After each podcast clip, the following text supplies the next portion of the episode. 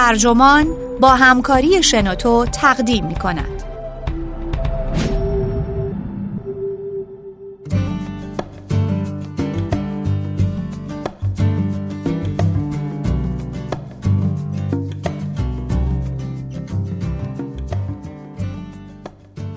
برام مهم نیست چی میگی. نویسنده جسپریت گیل مترجم بابک تحماسبی. منبع کایلت ترجمه شده در وبسایت ترجمان.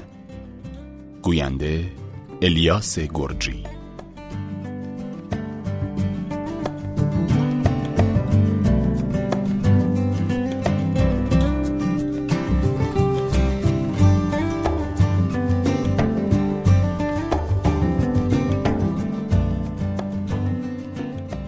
شبکه های اجتماعی سیلابی از اختلاف نظر را بر روابط انسانی روانه کرده است. صبح تا شب یا خودمان مشغول جدل با دیگرانیم یا شاهد مجادلات سایرین هستیم. این وسط آنچه قربانی شده بحث های سازنده و معنادار است. آناتول رپوپورت معتقد است برای نجات از این آشوب باید دو اصل را محور هر بحثی قرار بدهیم اولا مدعای رقیب را در کامل ترین صورت خود درک کنیم و ثانیا نقاط اشتراکمان با طرف مقابل را آشکارا تصدیق کنیم.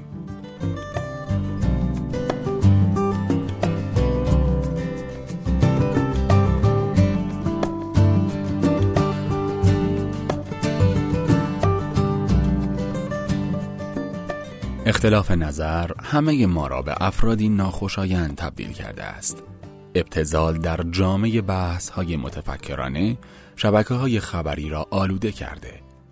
آدم ها که قانع شدند میزان صحت استدلال هایشان به میزان بلندی صدایشان ربط دارد بر شلوغی این نطق های آتشین می افزایند. رسانه های چاپی تیترهایی می‌زنند که عوض هدف گرفتن آرای مخالفانشان شخصیت آنها را ترور می کند. دنیای مجازی ما را به جدالهای سطحی آنلاینی کشیده که به گفتگوهای شخصی ما نیز سرایت کرده است. تحقیق مرکز پژوهشی پیو نشان می دهد 91 درصد از جمهوری خواهان و 86 درصد از دموکرات ها نظر ناخوشایندی نسبت به گروه مقابل دارند. راحت ولی نامنصفانه است که تقصیر را گردن سیاستمداران و روشنفکران حوزه عمومی و روزنامه نگاران بیاندازیم ولی خود ما مردم هم در این سقوط شریک جرم هستیم. وقتی در قبیله های اعتقادی خود دور آتش حلقه می‌زنیم از تابش گرم عقاید زیر سال نرفته خود لذت می‌بریم. استدلال هایی را که به طور کامل درون حلقه اعتقادی ما نمی گنجند کاریکاتوروار ترسیم می کنیم. با کنار گذاشتن تأمل عمیقا دردناک به نفع لفاظی به خلق و بقای محیطی کمک کرده ایم که مخالفت را فقط تا جایی تحمل می کند که آن نظر مخالف مورد قبول ما باشد. چون قبیله گاو مقدس را محترم می شمارد و قبیله دیگر آن را سلاخی می کند. هم آن ستایش و هم این سلاخی را وحشیانه می بینیم. سیستم ایمنی ما در حراس از اینکه مبادا بدنمان به صرف رو در رو شدن با نظرات مخالف دچار کمخونی اخلاقی شود پاسخی دفاعی می دهد و ما را به عقایدی که خارج از پنجره عقاید شخصی شده ما قرار دارند آلرژیک و کر می سازد. این اصر به شدت شبکه‌ای شده ما را از یکدیگر دور و نامتصل ساخته و شیوع سریع طرفداری متعصبانه همگیر را تسهیل کرده است. در یک حکایت مشهور هندی عدهای نابینا که پیشتر شناختی از فیل نداشتند با یک فیل رو در رو می شوند بسته به اینکه چه قسمتی از فیل را لمس کردهاند هر یک از آنها درباره چیستی آن حیوان به نتایج متفاوتی می‌رسند و دیگران را به عدم صداقت متهم می کنند و اختلافها بالا می گیرد. این افسانه به فرهنگ های دیگر هم راه پیدا کرده و در جمله مشهور جان استوارت میل باستاب پیدا کرده. هر کسی که فقط روایت خودش از موضوع را می‌داند چیز زیادی نمی‌داند. تجارب ناکامل گمراه کننده و محدودیت نظرگاه های ذهنی بر اهمیت گفتگوی صادقانه در جستجوی حقیقت عینی سهه می‌گذارد. اثر راشومون که نام اون از فیلم مشهور اکیرا کوروساوا در سال 1950 میلادی به اسم راشومون گرفته شده به تفاسیر متضاد شاهدان یک واقعه اشاره دارد. در این فیلم چهار شخصیت غیرقابل اعتماد سیر وقایع را روایت می کنند. کوروساوا در تلاش برای توضیح فیلم نامه به دستیارانش تفسیری تلخ و نیشدار از سرشت بشری ارائه داد. از این گفت که انسانها در افکار درونیشان ناتوان از صداقت هستند. باور به دروغهای خود را برمیگزینند تا شاید خودشان را قانع کنند که بهتر از آن چیزی که در واقعیتند. کوروساوا به دست یارانش توصیه کرد با در نظر داشتن ناممکن بودن درک حقیقی روانشناسی انسان دوباره فیلم نامه را بخوانند. دو دانشمند علوم شناختی دن اسپربر و هوگو مرسیر در تحقیق مشهورشان به اسم چرا انسانها فکر می کنند متون روانشناسی شناختی و اجتماعی را بررسی کردند و نتیجه گرفتند قوای فکری ما نه برای جستجوی حقیقت که برای فراهم ساختن استدلالهایی فرگشت یافتند که از عقاید موجود ما پشتیبانی می کنند. جهتگیری تعییدی که رفتاری در پی کسب آرامش است حاکی از این است که همه ما راویانی غیر قابل اعتماد در جهان کروساوا هستیم عقل آن دست از واکنش های وکیلوار را تقویت می کند که برای دعواهای اعتقادی لازم هستند و علاقه خاصی به فهم کلیت فیل ندارند.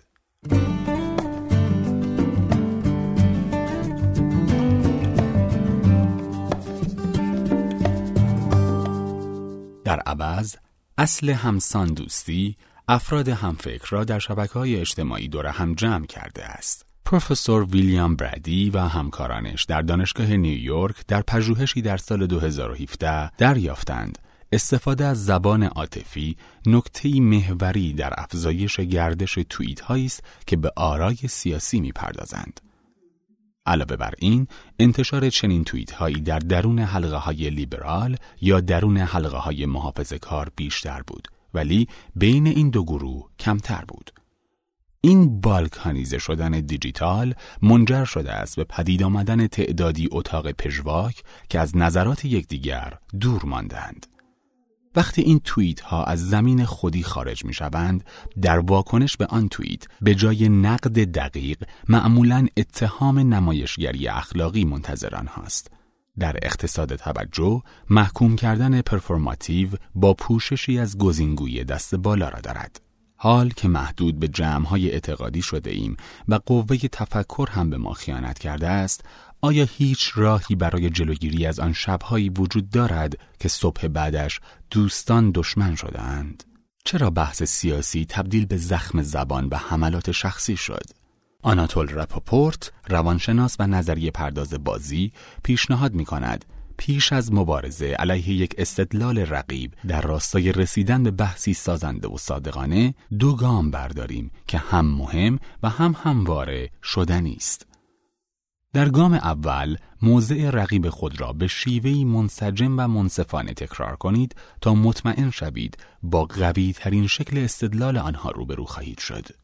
در گام بعدی تمام موارد مورد توافق را جز به جز مشخص کنید و توضیح دهید که از این موارد چه آموخته اید. فقط پس از اجرای این مراحل است که می توانید موضع طرف مقابل را نقد کنید. گام نخست را پهلوان آهنی سازی می نامند که متضاد و پادزهر پهلوان پنبه سازی است. حمله موفق به یک ایده بیجان را نباید با نشان دادن قوت موضع خیش اشتباه بگیریم. پهلوان آهنی سازی نیاز مبرم صداقت فکری در هر تضارب آراست. است. صورتبندی گشاد دستانه تمامی نکات مورد توافق راه را برای رسیدن به زمینه مشترک هر قدر هم که شکننده هموار می سازد.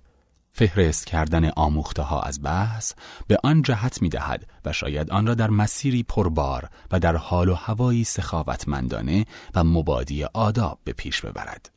اگر رقبای عقیدتی را چنین پیش داوری کنیم که از لحاظ اخلاقی ورشکسته هستند و همزمان فضیلت معصوم انگیزه های خود را سبکسرانه فرض بگیریم تمرین ریاکاری را به جستجوی حقیقت ترجیح داده ایم. این ایده ها و جهتگیری های شناختی هستند که باید دادگاهی شوند نه های اخلاقی خوانندگان نیویورک تایمز باید برای خواندن نشنال ریویو هم وقت بگذارند خوانندگان تلگراف باید لطفشان را شامل حال گاردین هم بکنند.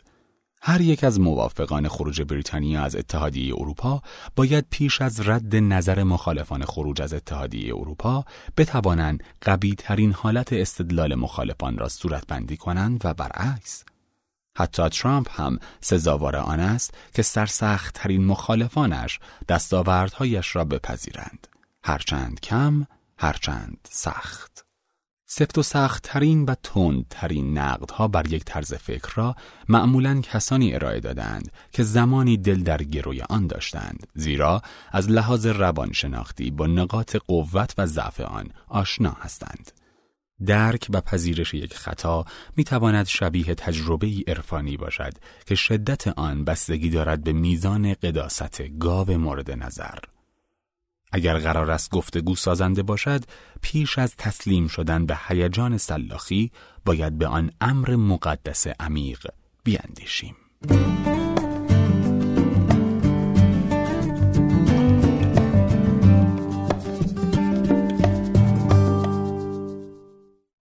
دوستان عزیز این پادکست در اینجا به انتها رسید. اگر شما هم ایده جالبی دارید که فکر می‌کنید می‌تونه برای بقیه جذاب باشه حتما اون رو در پلتفرم صوتی شنوتو با دیگر دوستانتون به اشتراک بگذارید. خدا نگهدار. شنوتو سرویس اشتراک گذاری فایل های صوتی www.shenoto.com